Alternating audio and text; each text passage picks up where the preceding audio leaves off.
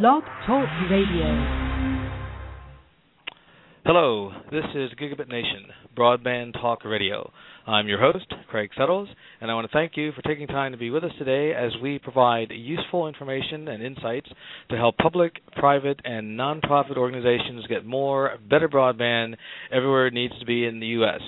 Today, we're going to look at broadband and economic development from something of a different uh, perspective. Um, a lot of the discussions about broadband and, and how it generates economic development centers around uh, call what I'll call traditional companies, uh, bringing new companies in, uh, enabling retailers and other folks to get online and to market internationally and so forth and so on. But we really need to start talking about entrepreneurs, the guys that work out of their bedrooms, out of their garages, and and how we can uh, corral those into an economic force within the community. How do you nurture them? How do you find them even, uh, and and and bring them on board in sort of this new digital entrepreneurial economic uh, world? Uh, I'm here in Kansas City uh, this week uh, for the Fiber to the Home. Uh, council conference that's starting tomorrow. But uh, there's this little item that popped up on my radar screen a couple of weeks ago uh, called uh, Kansas City Startup Village, and it's a very unique, uh, in in my opinion, very unique approach to uh, starting and generating uh, entrepreneurial ventures.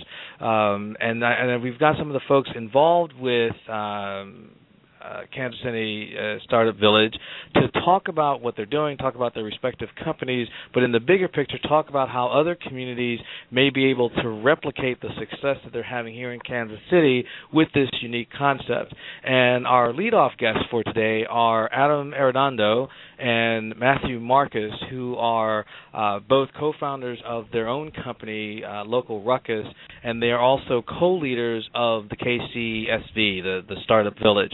Adam and Matthew, both of you, thank you very much for being on the show today. I appreciate your taking time to speak with us. Thanks for having us. Yeah, absolutely. Excellent. So let's just jump right in. Tell me a little bit about this concept, this this uh, Kansas City Startup Village. How did it start? What are you guys doing? And I know you've had some successes, so let's talk. You know, let's talk about those. Starting with, how did we get here to Startup Village? Yeah, sure. Well, um, we're based in a small area of Kansas City, and uh, the Startup Village kind of came about, the idea anyway, last mm-hmm. uh, September. Essentially, what happened was, uh, without any planning, uh, three buildings uh, in the first Google Fiberhood uh, in America or in existence uh, came online and started to home or house uh, startups and uh, entrepreneurs. And uh, with those who were involved initially, we started to realize that something special was happening. And um, we just decided to grow it. We decided to um, see if we could bring other startups uh, to join us and essentially create a community of startups that were quite close to one another, um, mm-hmm. which would essentially create an environment of you know collaboration and inspiration, and um, you know just uh, something really really special like that. Yeah, and the cool Mhm. thing is that none of it was planned. Um, it was it started with three buildings being within half a block of each other, and the first neighborhood in the world to have Google Fiber, with Mhm. absolutely no planning. And from there, uh, your next guest is Ben Barreth, or one of your next guests is Ben Barreth. He uh, he shot out an email saying it was pretty cool what was happening, and from there we got intentional about it, and here we are today. Hmm So when you say it was not planned, so basically, uh, and and and uh, Matthew, you and I have talked a little, you know, a couple times actually before the show. It it seems like it was truly an organic. high. I'm walking down the street and I meet somebody, and what do you do? And you're an entrepreneur. Like it's that kind of intros to each other is kind of what started this whole thing, right? Yeah, exactly. I mean, we are in a residential neighborhood, um, and as Mhm. you know, it's uh, Google Google Fiber powered, and Google's intention, of course, is fiber to the home. Um, I don't think that they expected, at least so soon, that entrepreneurs would essentially flock to where they would fire up the fiber and start to establish themselves and build businesses. But. Matt, Matt excuse me. Let me interrupt you for one one second, Matt. Can you can you speak up a little bit? Because I think I don't know if it's the um, because you're in a cell, but we're losing some of the volume here. We need to we need to boost you up a little bit. Either speak closer to the mic, or I don't know if you have your your phone on mute or something. I do have it on mute. Wow, I was talking to Adam's phone. holy, um, holy! All right. that should All right, probably let's Okay. that last part then for our audience. Then. Sure, sure. So, I mean, uh, we're uh, the, the startup build is essentially in a residential neighborhood. Um, there's a lot of quaint uh, homes around and, uh, and some commercial spaces as well.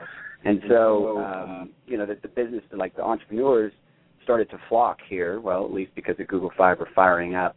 And um, so, anyway, it's um, it's exciting. But I kind of forgot Mhm. what the question was.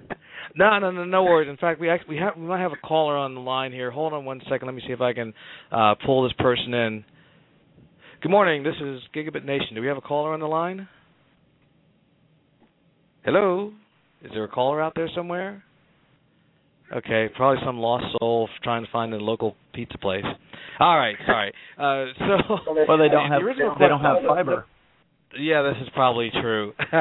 no, I, what I wanted to kind of come back to was it was uh, you know getting a, a feel for the um the, the the startup process if you will. I mean i sort of got the impression from our earlier conversations offline that it was very much you know people would just meet each other literally around in coffee shops or walking down the street or whatever and and realize hey there's another entrepreneur down the down the street or there's a you know these guys that have a company next door. I mean that seems to be the way this all got moving Yeah, I mean the thing to really um, remember about all this uh, is that the key part is density.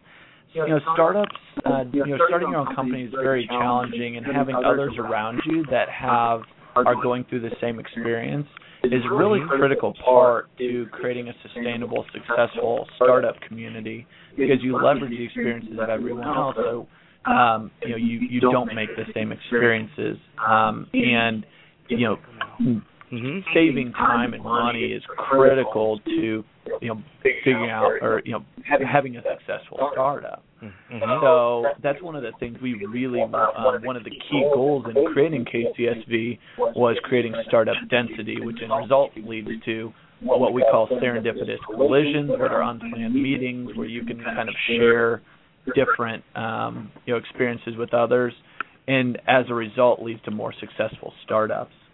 Hmm Now, do you think that these folks are here in large part because Google Fiber picked this neighborhood to be first, or was it more that they were already here and and and percolating? And once you had Google Fiber, you had a uh, I don't know a stronger connection amongst and between the the entrepreneurs. Yeah, so I mean, it's interesting that it all kind of came, uh, it happened together. Um, you know, Mhm. again, this community came together before uh, Google Fiber was in place. In fact, we had startups here kind of waiting uh, for fiber to fire up. Uh, but it certainly um, allowed the startups to expand uh, their thinking on the services and products that they can provide now that they have this really valuable resource that is currently only in one city. Of course, we know it's going to Austin next and then Provo, Utah after that.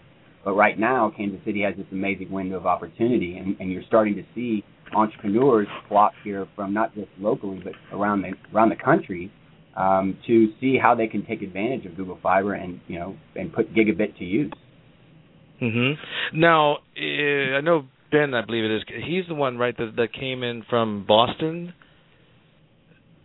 No, that so that's Mike Demarais, um, and you'll Okay. have him on next with Ben. Yeah, Ben started the program that allows people to move and get access to Google Fiber for free, and that's a really Okay. interesting story, and he'll tell it next. No, no worries. We'll, we'll we'll wait on that. But my question was going to be, um, from what you've seen so far in the past few months, what or how likely is it that we can expect um, entrepreneurs to actually move into an area, especially from halfway across the country, just because that area has fiber? I mean, it's, it's happening now. Honestly, like we've had Mhm. um, quite a few entrepreneurs move here uh, either because of the Homes for Hackers program or otherwise, just to not only just for the Google Fiber, but for the community itself. So it's really an all-encompassing um, situation that we have here. But what's interesting is that they're starting to realize that hey, fiber is here. Uh, there's places that they can establish themselves, be it live work in a home or just work because we have commercial spaces We are on the state line, so they can be in Missouri or they can be in Kansas, depending on what suits them best. And they can Mhm. take advantage of fiber and, and essentially, you know, maybe their business relies on it, or maybe they can establish a product or service that could use it. The other thing Mhm. to kind of realize is that there was a blossoming startup community in Kansas City kind of leading up to Google Fiber and then Google Mhm. Fiber has kind of acted like a, a lightning rod if you will just to just excite the imagination and give some national attention and then thus far Kansas City's done a pretty good job um, with you know KCSV being a key component of that of taking you know taking advantage of this once in a lifetime opportunity. I mean, truly, what's happening here and throughout Kansas City is you know we're changing the economic future of Kansas City. You know, changing the national reputation of a you know a cow town and flyover country to a true innovative technology hub. And with with uh, corporations, you know, uh, technology corporations like Sprint and Garmin and Cerner. Um, there's there's a lot of tech talent here, and we just have Mhm. a huge opportunity to kind of change that mindset and become much more innovative. hmm Now, but aren't there also non-tech companies as part of the village? Yeah, um, I mean, what's interesting is we get pinged quite often, at least a few times a week, about startups interested in, in moving and, and joining the village. And certainly some have said, hey, are you tech only? Because from the outside, it certainly feels that way, or it looks that way, especially when we talk about Google Fiber. But the village is certainly open to any type of startup. Um, we've had people contact us about clothing type of startups and whatnot. And what's interesting is that we are located in a historic antiques and arts district. So in a way, it's kind of new meets old. Um, Mhm. So you know, if, if a if a if a startup wanted to come here that was food based or you know textile based, whatever that may be, um, they Uh-huh. certainly could set up and and get as much support as a tech company. Yeah, and uh, you know the basic principles of you know doing a startup and starting your own business when it comes to finances and funding and all those things are really not different across different you know industries. So when I say sharing you know sharing experiences like I talked about earlier, it doesn't really matter what industry you're in. There's valuable um, insight and opinions and experiences you can garner from someone like you said running a, a clothing company with us being a tech company. Um, you know, like I said, it's a, it's about getting like-minded, innovative people um, in one place to be able to leverage those experiences to make us all better for it. Mm-hmm. Now, as we go forward, um, or as you guys go go forward, will do you think this will just continue to be an organic growth, or will certain processes or procedures or, or things come into place to kind of help foster, to help recruit, to help you know get everybody to know everybody else? You know, do you see that kind of thing happening? Um, yeah, well, it's it's funny you say that because at first it was very much an ad hoc kind of um, fly by the seat of our pants type of type of deal, just because we didn't know what was going to happen, and we still still don't completely, but we have gotten a lot more intentional about our our efforts, and um, so there are efforts now to kind of take this to the greater Kansas City community and Mhm. because there's a lot of people in Kansas City that are excited about what's going on, want to help, and that that uh, don't necessarily know how to. So what we try and do, and we do have a meeting every Wednesday um, that we get people together and just try and help um, guide all these efforts and, and energy into creating a you know a sustainable startup community here in Kansas City. So recruiting um, and also just um, you know talent development in Kansas City itself, engaging with young people and engaging with the corporations and corporate talent. Um, we're getting much more intentional intentional about how we do that because, like I said, there's a lot of positives here, and we just need to Mhm. continue to bring those and unify those and and create better lines of communication. And Mhm. and just to follow up on that, one of one of the things Craig you mentioned earlier was about replication of the startup village. How can other people follow our model? Um, we certainly don't have anything written down, any kind of playbook. Although the startup village is, is strongly modeled after um, um, uh, Brad Feld's Boulder Thesis, uh, the startup community. He wrote a really significant book uh, that just lays out principles and guidelines on how to build a startup community. And when we read that, it just made a lot of sense to uh, to model this. But you know, we've had we've had people think, hey, how can we take this to other parts of the city? And some people even, how, how can we take this to other cities? So I think it's, you know, it'll play out over time, but it's interesting just to think about and, and to see people interested in doing the same. Mm-hmm. Well, let's talk a, a couple of minutes here about your company. You guys have so in addition to being the sort of the dri- a driving force within the uh, startup village, you guys also have your own business, right? Little, um, tell us a little bit about that. Yeah, so Adam and I co-founded Local Ruckus. Uh, we're a content delivery platform focused on local events. So we're mm-hmm. really trying to solve two two two parts of the puzzle. Um, on one end, we have businesses. There's a lot of small, and medium-sized businesses that have some amazing events, but they struggle to figure out the best way to share those mm-hmm. events and market and promote them uh, mm-hmm. with you know new and existing customers. So we provide a platform that allows them. It's kind of a central hub for them to manage and promote their events. Uh, they can get them listed in the local Ruckus network, and then also promote them via their social verse, you know, Twitter and Facebook. Uh, on the other mm-hmm. side of the coin, we have uh, media outlets, right? So they um, often uh, struggle. They they they have content, but they they struggle to push it out. They're good at pushing content out, pardon me, but they struggle to get that content. And one place they struggle is often local events listings. Um, so that's one thing that we can do is essentially become that bridge between these businesses with amazing events and the media outlets who want to promote those events or who who can use it as a value-added service to their uh, print and digital publications, mobile apps, etc.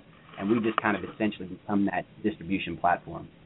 hmm Um, you know, I have a, a comment from uh, one of the folks here in the audience. You know, was asking about the fact that um, in, in the gaming world, okay, a lot of the uh, games and stuff that are being developed uh, are requiring folks to have a constant internet connection. Um, do you find, or do you think that there may be some, uh, I don't know, an increase of companies um, or, or of products that are going to require an internet connection? You know, I mean, granted, you have a lot of companies, you know, here in the village that you know you refer to clothing or you know artistic related uh, kinds of uh, ventures but you know we we have sort of this uh this gaming industry which drives a lot of technology development but there's like this whole always on always on. Are the companies that you think get created through these um you know a a gigabit driven community are going to be almost requiring folks to in essence to take part of those uh to to to be able to take advantage of those products or whatever it is that you guys are creating are going to have to have internet connections too. And I bring this question up because you know folks will say you know if you're creating applications or you're creating new businesses in a gigabit environment, well, that's all well and good. But if you have the rest of the country or large parts of the uh, the, the rest of the country that don't have you know gigabit connections, they don't have high speed internet will we have a disconnect? I'm just wondering how you may, may have thought about that scenario. Yeah, absolutely. And it's interesting you bring up the gaming industry. We have a uh, entrepreneur from uh, South Carolina, Hilton Head, who moved here as part of the, the Homes for Hackers program, and he is a mm-hmm. semi-professional gamer.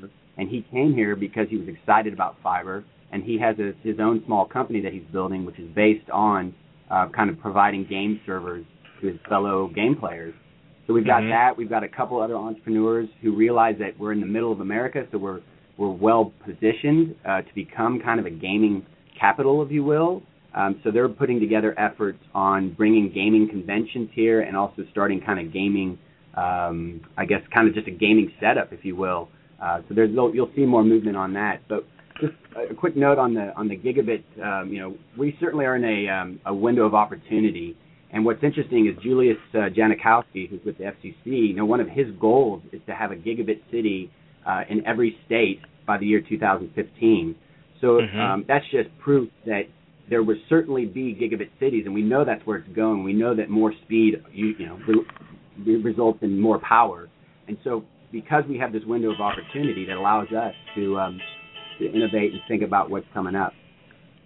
Mm-hmm that will prove to be, I think, quite um, you know quite interesting as we move forward and as we find lots of applications and lots of you know creativity surrounding the gigabit uh, community, but also trying to balance between you know those who have and those who don't have. That very well may may soon. I mean, there are a lot of communities now looking to make that plunge into fiber, even if they don't have a gigabit, you know, or if they don't plan to have a gigabit in the short run.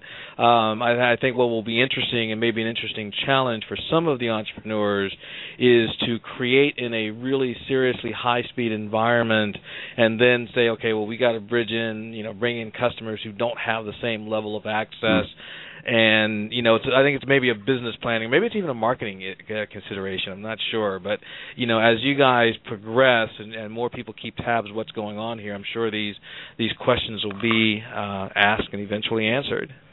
Um, I want to yeah. I want to switch. Oh, no, sorry. Go ahead. Uh, I, I yeah, I just wanted to say. I mean, it's exciting, and um, what's really interesting is that you know entrepreneurs are think obviously with um, with having gigabit and other people don't. You'd have to think of a scalable model, so maybe a, an mm-hmm. application or something that can scale over time.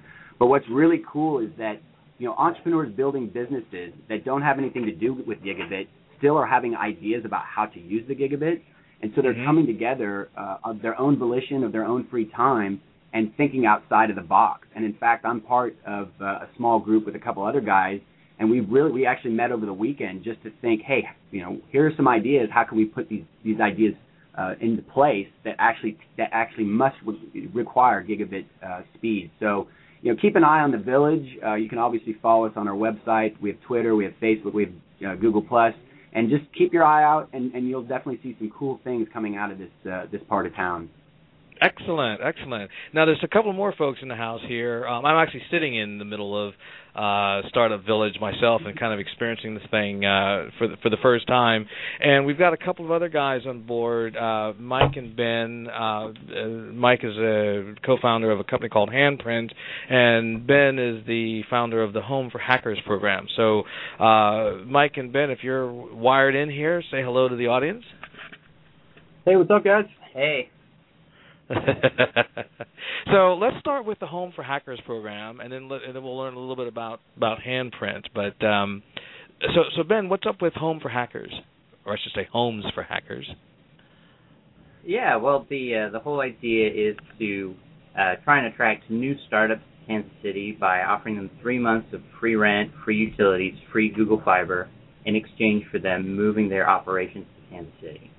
Mm-hmm. So the I can give I can give you the the quick story is uh, last summer Google mm-hmm. was um, Google Fiber was rallying the neighborhoods. They came out with a contest and said, "Hey, Kansas City, you guys have to rally your neighborhoods. The neighborhoods that sign up and have the most signups, that shows that there's enough demand to warrant Google Fiber coming in and wiring up your neighborhood. And then based on who, uh, what neighborhoods get first, uh, first position on the list, that will be our rollout schedule. This is coming from Google Fiber last summer. Mm-hmm. So um, I, uh, at the time, I, I was kind of frustrated that uh, lots of people in Kansas City were talking about this beautiful gift of Google Fiber coming to Kansas City. Nobody could believe, we still can't believe that Google came here, and uh, everybody was talking about it. That it's you know this amazing thing, but nobody's really talking about ways that we can exploit it or use it for the the greater good of Kansas City. So I came up with this idea, um, partially inspired by a traveling startup that stayed with me for a couple of days called IdeaMensch. And uh, I I had a really good inspirational experience when they stayed with me, and I thought, hey, hey maybe some other uh, generous homeowners in Kansas City would be crazy enough to open their homes to let a startup live with them for free. So mm-hmm. my original idea was maybe we could get uh, 10 generous homeowners to let startups live with them for free for three months at a time and try to find homeowners that also have Google Fiber. And then uh, every three months, rotate a new startup through there. And through that program, we could seed 40 new startups into Kansas City in a year. Um, so that was the idea. I wrote a blog post about it, basically forgot about it. And then um, some folks from the Kauffman Foundation called me up and said, Hey, Ben, we came across your blog post on LinkedIn. We love the idea. Why don't you come out for lunch? They suckered me into a free lunch. I was like, Free lunch? All right. I'll do it every time. awesome, you know. Yeah and uh, you know, there's no such thing as a free lunch, I guess. So I showed up and they said, "Yeah, right." I showed up and they said, uh, "Well, we love this idea, but we really think you should just do this." So I said, "Okay, let me think about it." That was a Monday afternoon, and then Thursday I threw up a website, just a cheap, basic website, and it really took off, and people really started rallying behind this idea. of homeowners opening their homes to let startups stay with them.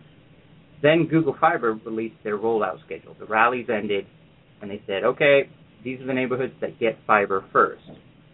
None of the homeowners in my program, I had about five or six homeowners sign up, and over 20 startups applied, one of which was Mike here.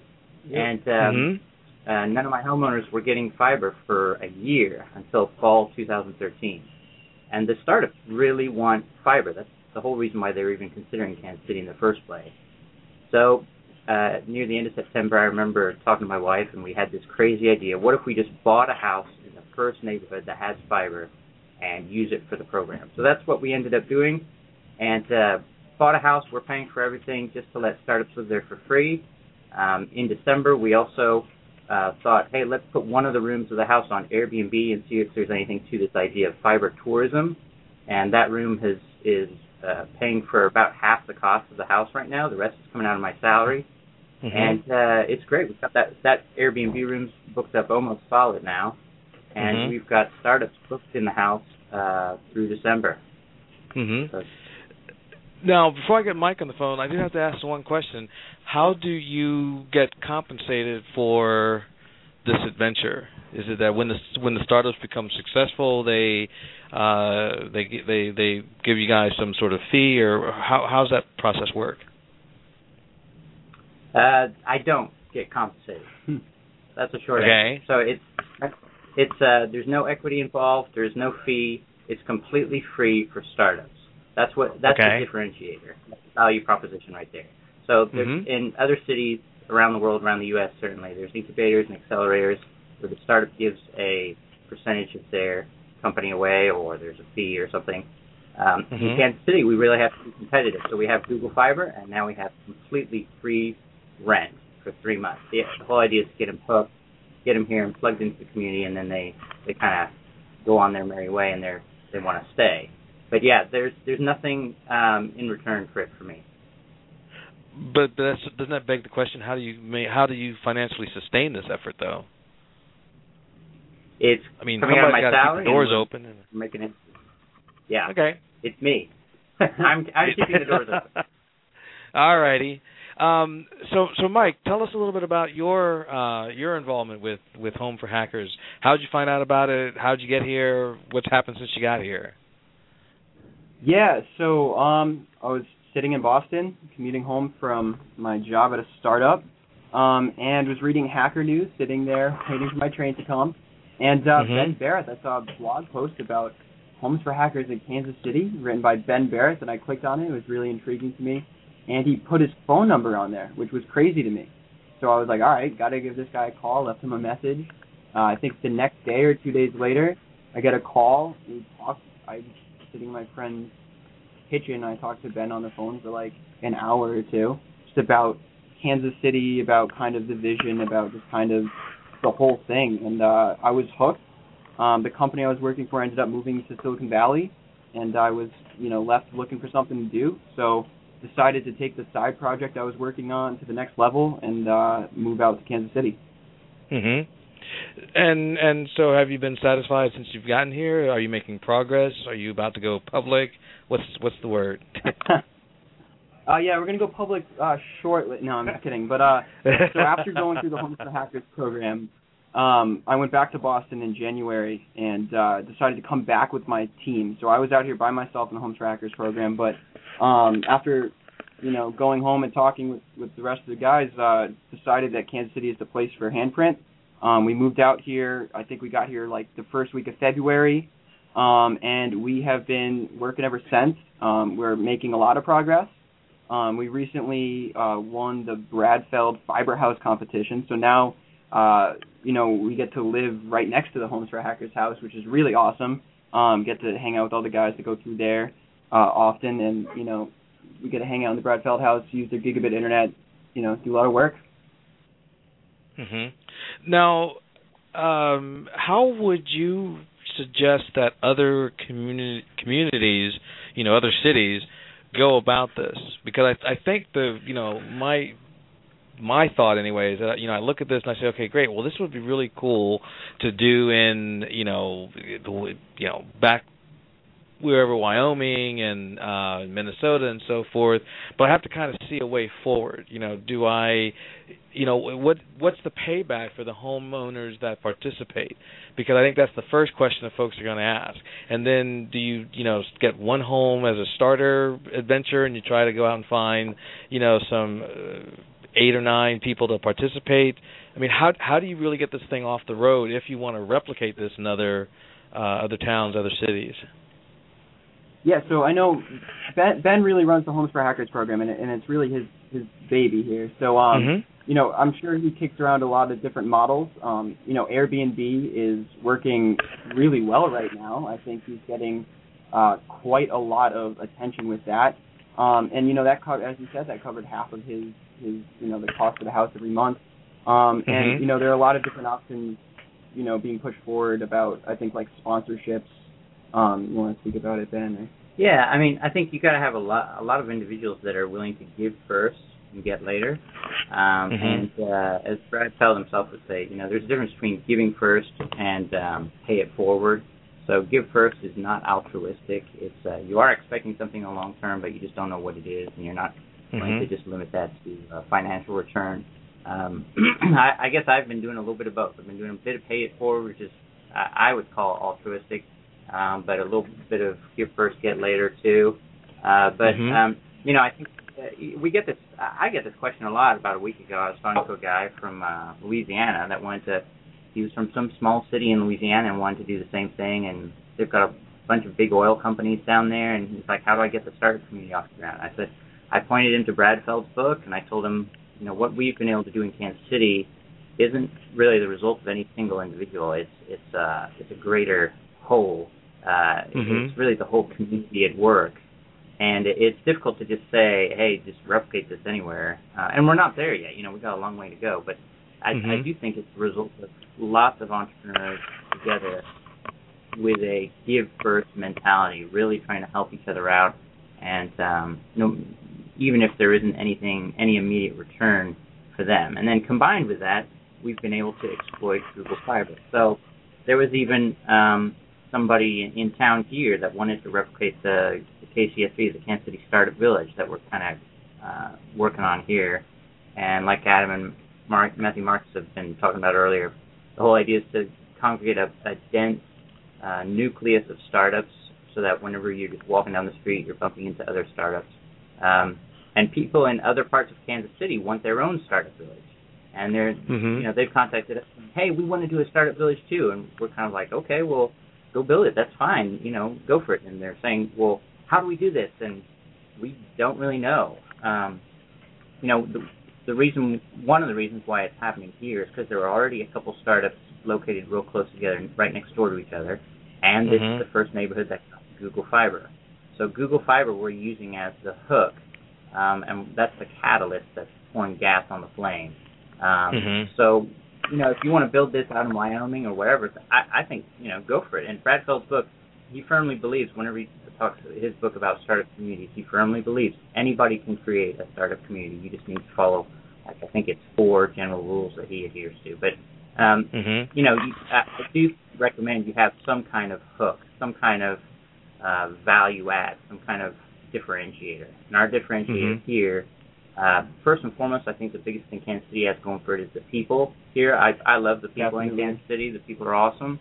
And then Mm-hmm. uh, you know we've been, we we've got a lot of entrepreneurs that have a give first mentality. That's second, and then third, we've been able to exploit Google Fiber. Mm-hmm. Now, for maybe the more cynical and the more dollar w- worry people, um, would it be fair to say that um, if I were a forward-thinking community, I would look at something like the Home for Hackers program and say, you know what, this is something that we, you know, maybe an economic development agency or a local community foundation might say, you know what, we should maybe underwrite some of this effort because what it will do is it will bring you know additional entrepreneurs here that may not have come there otherwise. It will give them an environment to work and to develop you know whatever they're they're working on as a, as a product or service. And we, the community, as you're talking about, you know here in, in Kansas City will get the payback down the road right? You know, because economic development folks are always looking for how do I draw people in, how do I keep people, and how do I make sure that they're all you know doing well and making money, and we as a community are making money and so forth. And maybe look at this as kind of the long-term investment. You know, a home for hackers in every community is a long-term economic development investment. Well, what are your thoughts on that? Yeah, I mean, I think that's um that's a great idea, and we've uh, seen that concept floated around a lot. The the problem is this is a completely unproven model, and a lot of the mm-hmm. development councils, the EDCs, um, you know, don't really want to touch that. They, the, I feel like they don't really know how to treat us exactly. Um, the Homes for Hackers gig that I'm doing so far, it's just one guy. It's just me doing this solo, and it still remains to be seen what kind of impact uh, we're having here. Now we believe in it. We we really think we're having a big impact here, but um, for for folks that are not entrepreneurs, that are more involved in city government and big programs and raising funding from big corporate entities, and they have to uh, remain accountable for where they're spending that funding. Um, we've I've seen you know they're very reluctant to throw money at me, so uh, mm-hmm. and, and the, the startup group in general. So you know the effort here is purely entrepreneur led, entrepreneur driven, partly because nobody else knows what to do with this. I think that's, that's my opinion. Um, and uh, you know, I would love to see um, you know some funding, some some corporations throwing some money our way eventually. But so far, it hasn't happened. We've been at this for six to eight months now, and uh, you know, it, it does take longer for those bigger companies to get going on things. But I think a lot of people are kind of uh, doing a wait and see attitude. So they're going to mm-hmm. just see exactly how much this takes off. And like I said before, you know, we're not there yet. We we're an unproven model. Uh, but if if we can prove this, I think we've got a very strong, viable business alternative to um, the traditional development council model. Um, mm-hmm. So instead of, you know, and, and their thing is valid too. You know, they're they're all about uh, luring big companies into Kansas City that have you know hundreds of employees and giving them you know several million dollars in tax breaks or something. Um, whereas our play is all about small startups, which a lot of people don't seem to care about as much. The new economy, mm-hmm. though. Yeah. Um, right. Yeah. No, I really see Kansas City as embracing, I guess, a lot of the the ideology behind the new economy, kind of small businesses, uh, startups, scalable businesses are really the future. Um, and they employ the most people right now. And I think you know what Ben's doing is going to, I I'm definitely believe it's going to, uh, I guess, pave the path for more programs like this across the country and um, kind of bring uh, innovation to a lot of places where, um, you know, that need it right now.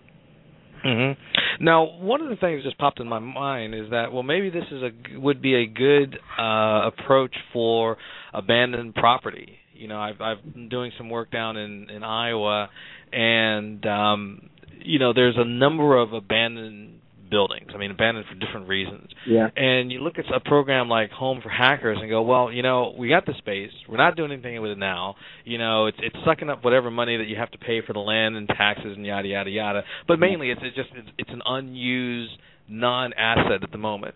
So if I open up the doors you know, spend a little money to make sure there's, you know, electricity and light, you know, gas thing going through it, that maybe you know it's a flyer, but it's a flyer with an unused asset. That you know you're taking a flyer with an unused asset, and maybe you, even if you did 25% success rate, at least you would be in the net, you know, in the in the bigger picture, making more money or generating more headlines or generating more interest, uh, and and bottom line, creating more entrepreneurs than what you're doing with that facility currently. So I think that can eventually happen. And there's a lot of that you know there's a lot of properties available in the city right now. Um there's a lot of mm-hmm. like abandoned schools and factories and things like that. But in order for any of that to be successful density is really key. And i've see, i've been here since day one um or not not really day one. In the KCSV i've been here since the early um you know since early here. And um lost my train of thought. But well well i think um yeah what to follow on from what Mike's saying, you know, um, a bunch of people have talked about doing a similar kind of thing in Detroit, right? Because Detroit has tons of vacant property, and you can snap up a whole block for I don't know, you know fifty grand. Boom, you got a block. Um, but you know, again, I would I would go back to, you know, you got to have a hook to get the entrepreneurs in. Um, Mhm. start a, you know, if you just buy a whole block of housing and give people free housing, that is a little bit of a lure.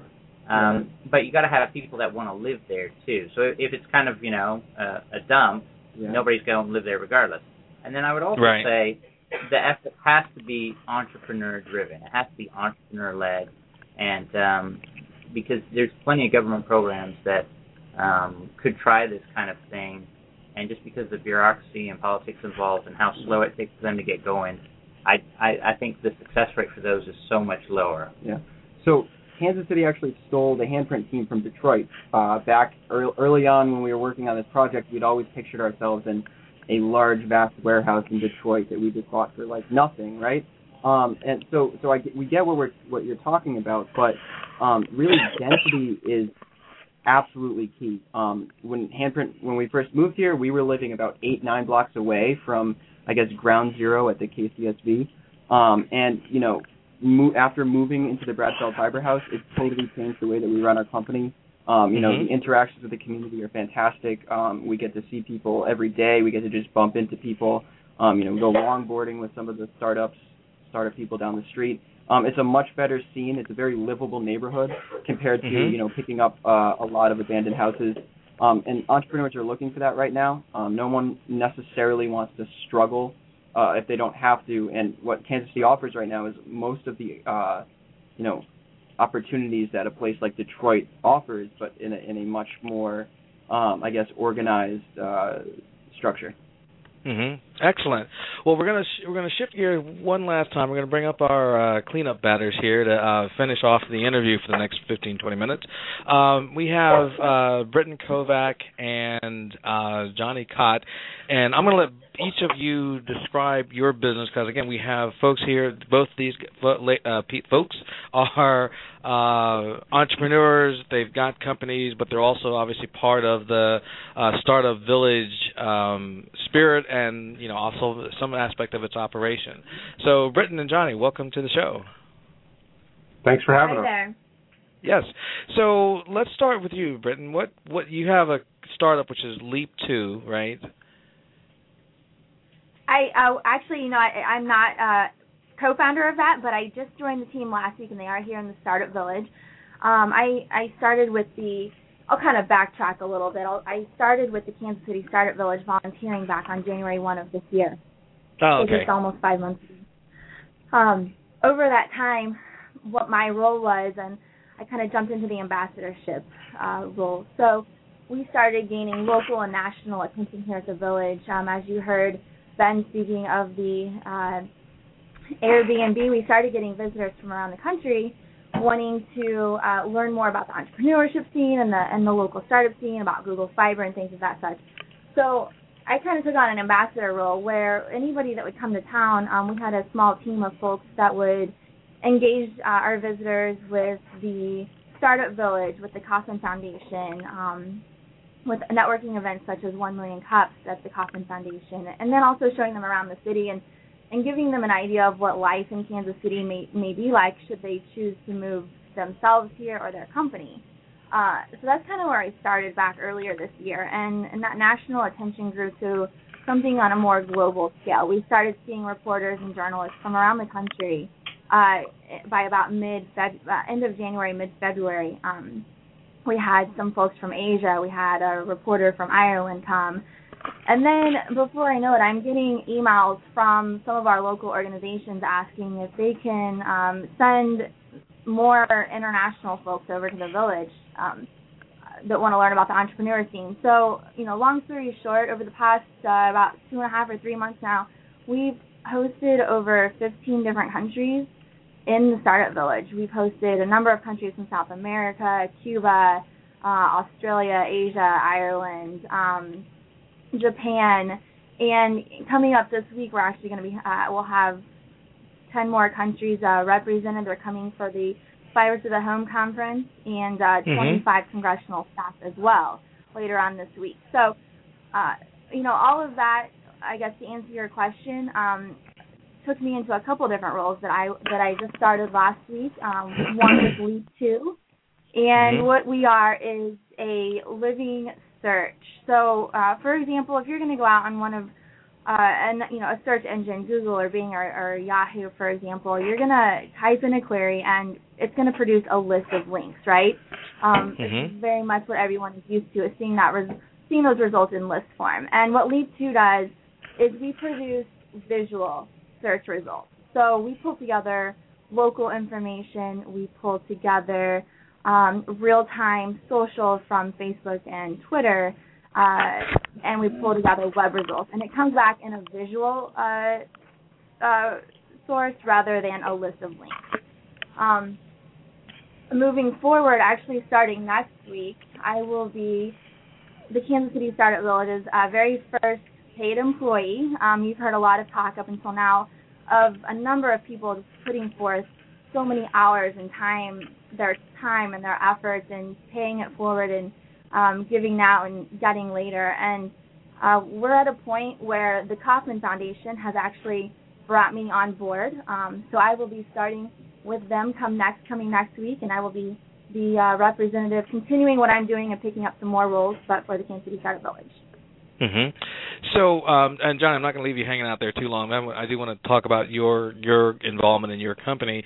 Um, what is the one or two main things that everybody wants to know? What has been drawing all of this attention, and all these visitors from far and wide and near, and all of that? Uh, that that that's a great question, and and and the biggest thing is, you know, as you've heard this story over the last uh, hour, it, it it's been the community, right? Uh, anyone Mhm. can take a bunch of startups, putting them in a building, and and, and letting them grow, but uh, I'm originally from New York and and uh, transplanted here almost a decade ago, and uh, got involved. Like uh, I, I think we're at the end of this month, we're at eight months uh, as being the startup community starting. But uh, as a whole, it's it's that inclusiveness of helping your neighbor, that Midwest mentality of uh, openness. The you're you're able to have easier access to almost everything where you wouldn't on the coast or in larger cities. Even though we we we're seen to the rest of the country as a secondary or tertiary city, we we still have a bigger uh, a, a, a bigger um, idea, and that idea is to, to really build the community, and then from that community standpoint, the community will will then grow itself. Hmm So, so it's the um, it's kind of I guess the the midwestern open door welcome come to our you know world and and be an entrepreneur is, is sort of that's you're saying is the asset or that's the big draw. It's that um, it's the openness and the welcomeness of the whole thing is what really gets people engaged and wanting to know more about it. Yeah, I mean it, it, it's that, but we also have the talent. I mean, from the corporation side, and I know it was touched upon, having Sprint, Cerner, DST, Hallmark, uh, larger uh, corporations uh, produce talent, right? And, and Mhm. there, there's a lot of talent here in the Midwest that's untapped, and, and some of the ignition points, like like discussed earlier, were, you know, uh, the Kauffman Foundation, one million cups, and uh, Google Fiber, and and with that, now people are starting to come out of their houses, their basements, their garages, saying, "All right, well, I'm not the only crazy entrepreneur in this town. let's let's come together, rally, and and and find out what uh, what we can do together." Because you know, it, it, I'm not a big fan of of quotes or using other people's. You know, it takes a village, but it, here it does. I mean, it's easy for someone to go upstairs in one of the one of the houses or across the street to someone else and say, "Hey, what do you think about this?" or uh, how are you guys doing this? And, and, and it is able to, and, and this is where kind of my role steps in, is the commercialization and monetization of, of your companies, because really we need businesses. It's not just about building this fun, happy-go-lucky community. It's, it's, it's how do we build a sustainable business and, and then uh, get that out to market and show everybody in the country that uh, Kansas City is, is no longer flyover country. Mhm. Interesting, very interesting. I guess I never really thought about that, but there is a certain, you know, aura to the Midwestern, you know, very home style values and like I said, the open door, everybody's kind of welcome. Uh that resonates with folks, especially from from both the coasts, I'm sure, you know, where obviously life is a very different beast and and the startup world. I mean if you look at silicon valley and you look at silicon alley in new york and the boston area you know the the the, the startup mode there you know it's very different. It's very high pace and so forth. And so here in the midwest you guys kind of have this very very relaxed open door but everybody can create and be a part of it and be neighbors and you know have a good time. I think that there's there's a lot to be said for that. There there seems to be a lot to be said for that. And, and Brittain, with the with the media folks coming in, I mean, is that what they're picking up on as well? Oh yeah, absolutely. Um, and even specifically, uh, a, a gentleman uh, that came a few months ago. He's from uh, Dubai.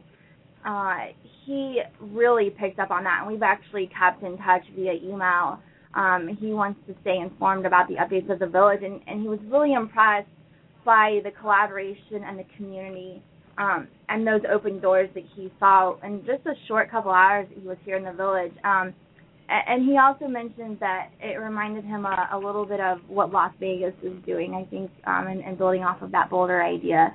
Um, mm-hmm. But you know, there's uh, you know, to piggyback also on all of this, um, Thom Ruhe, who's uh, Vice President of Entrepreneurship at the Kauffman Foundation, uh, he has some words that become, have become very popular among our community, and that is community is the new form of currency. I think that's really powerful. Community is the new form of currency. And um, that's exactly what our international folks are seeing. Uh, you know, South America is another group that that we've kept in touch with, and they want to figure out a way to take this concept, um, this Midwest open door community feel down to where they're at in South America. Um, and I come from a marketing background. I come from an agency background. Um, I'm an entrepreneur myself, but I've never been up until earlier this year was never surrounded with this type of community. And you've got folks running one or two or three businesses. They're they're on their computer 18, 20, hours a day, but somehow, some way, they are always finding time to help each other and to collaborate and to lend advice or suggestions or you know if one person's been through an experience that maybe another hasn't there there's always that extra few minutes that that the um, this community finds to help each other out. Mm-hmm. Um, do you think that will either one of you or both of you actually can answer this question? Do you think that is a sustainable um, uh, approach. And what I mean by sustainable, meaning as you get more people showing up, and as you get the transplanted Easterners and Southerners and all of that, will will is there the danger that you might lose some of that uniqueness because you have everybody here, or do you think that you know you can get a surge of folks coming in and you'll still be able to maintain that that laxness, that you know that open door, everybody come in kind of uh, atmosphere? Uh, I'll say something real quick and then I'll let John jump in. But I think that, that that's definitely one thing that is very attractive about this community, and I think that um, that that would be something that would, you know, when the people that we, the folks that we are drawing, that is something that's extremely appealing to them, and I think that you know if they already don't have that mentality or mindset, that they might very quickly adapt to it. And, mm-hmm. and, and to add on to that, the, the the ones that don't adapt right get sifted out. So I, I heard Ben talking about Brad Feld's uh, uh, startup community book, right? He talks about leaders and feeders, entrepreneurs, and and and uh, the service providers, the people that support the community, which is very important to the entire ecosystem. So to to kind of answer your set, uh, question in an ecosystem model, if mm-hmm. if someone doesn't fit in a group or an ecosystem, right, they kind of get sifted out over time. So mm-hmm. the protocols or, or the guiding principles that we say we have, the four guiding principles of, you know, being inclusive, um, uh, allowing things to grow organically, um, uh, having a long-term vision, and and also um, uh, making sure that we have uh, activity uh, constantly with the entire entrepreneurial stack has created this culture. So so just like in business, uh, but without the ties of actual employment, uh, mm-hmm. People will come and be part of it, but at the end of the day, if it's not the right fit, they will sift out and sift through what that is because there is such a core group of people and a core group of uh, uh, principles that that we go through to to build this community, and that's what the differentiating factor is going to be. Is that support? Is that culture? Is the people here are sticking to that to making sure that we're helping each other out, and the people that are there for more selfish reasons, and and you have to be selfish to to build your company and, and focus on that, but that's more focused and selfish. Uh, mm-hmm. at, at that point, they, they'll they'll leave the field uh, and and kind of uh, we won't have to push them out at all. Mhm. Very interesting. You know, you got a ringing endorsement from uh, one of our guests here from England. Uh, she's a regular uh, uh, guest, uh, not guest, but regular audience uh, participant here at the sh- at the show and that that whole um, you know community is a new form of currency definitely definitely resonated with her, and you know her her also her feeling also is that um, as you bring in these folks from other parts of the country. Um, besides maybe taking some of the edge off of the Type A East Coasters and whatnot, is you you also increase the skill set that comes to the the community. You know, obviously because things are done differently, and uh, you know Silicon Valley has its own you know way of doing things. But if you get a little bit of this and a little bit of that, and you bring it all here together, and uh, you know in, in, in Kansas City, uh, that's a win for for Kansas City because you're basically tapping into that additional new found or new you know ideas and new ways of doing things. Absolutely, and and, and we do have a, a unofficial official motto here uh, is is we want doers, right? Um, mm-hmm. We we kind of in the beginning started hearing people come into meetings and and and starting to have these conversations. Oh, we should do this and we should do that, and it was like, well, are you going to do it? So one of the things we do inside of our bi-weekly meeting says if you're going to bring something up in a meeting, uh, you are essentially volunteering yourself to do that thing. So, so if somebody comes in and they suggest something, we said, well, thank you for volunteering. When can we expect that, that to be done? And mm-hmm. and they're like, well, I just wanted to bring it up.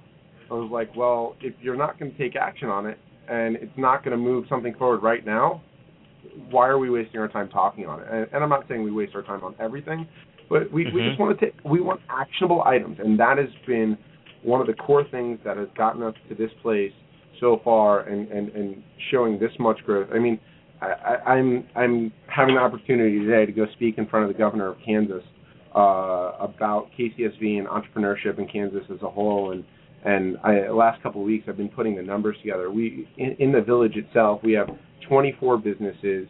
Out of those businesses, uh, I think it's 20 or 32 percent are funded so far.